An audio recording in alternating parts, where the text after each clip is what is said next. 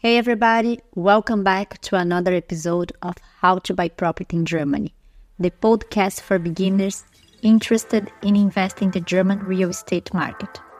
I am Simone, your host and a Brazilian foreigner who lives in Berlin.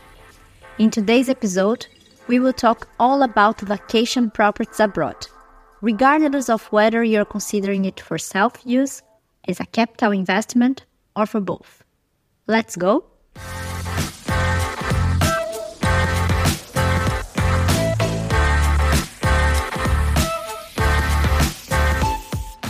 You are probably familiar with this scenario resting on a beach during vacation, sipping your favorite drink, and thinking about making that paradise your permanent home.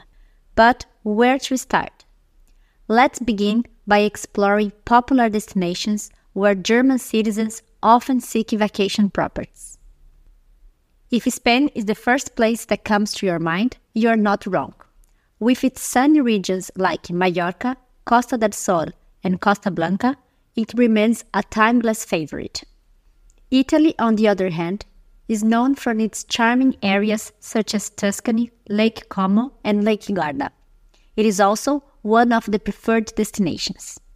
Germans also enjoy going to Austria for an adventure holiday, especially around the Alps in regions like Tyrol and Salzburg. When you look at the other continents, the USA remains the beloved destination with sunny places like Florida and California amongst the most popular. When buying abroad, it is crucial to consider country specific regulations because it's not always just a question of money. In many cases, there are no special restrictions for EU citizens who want to buy property within the EU.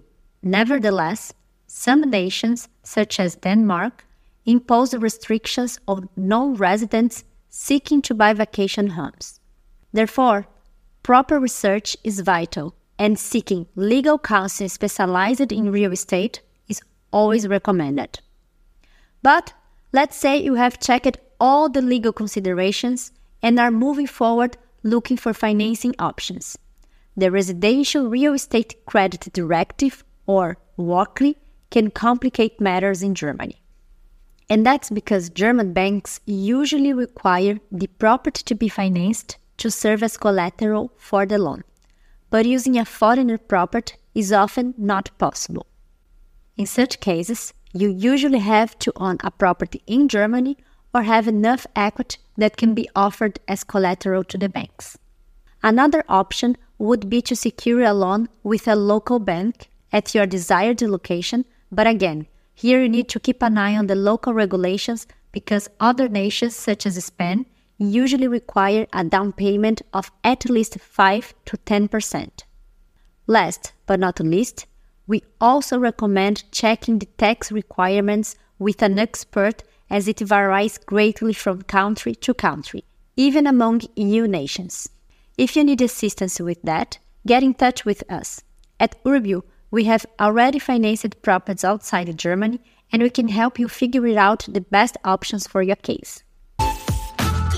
That's all for today, folks. Thank you for tuning in and until next time. Happy investing!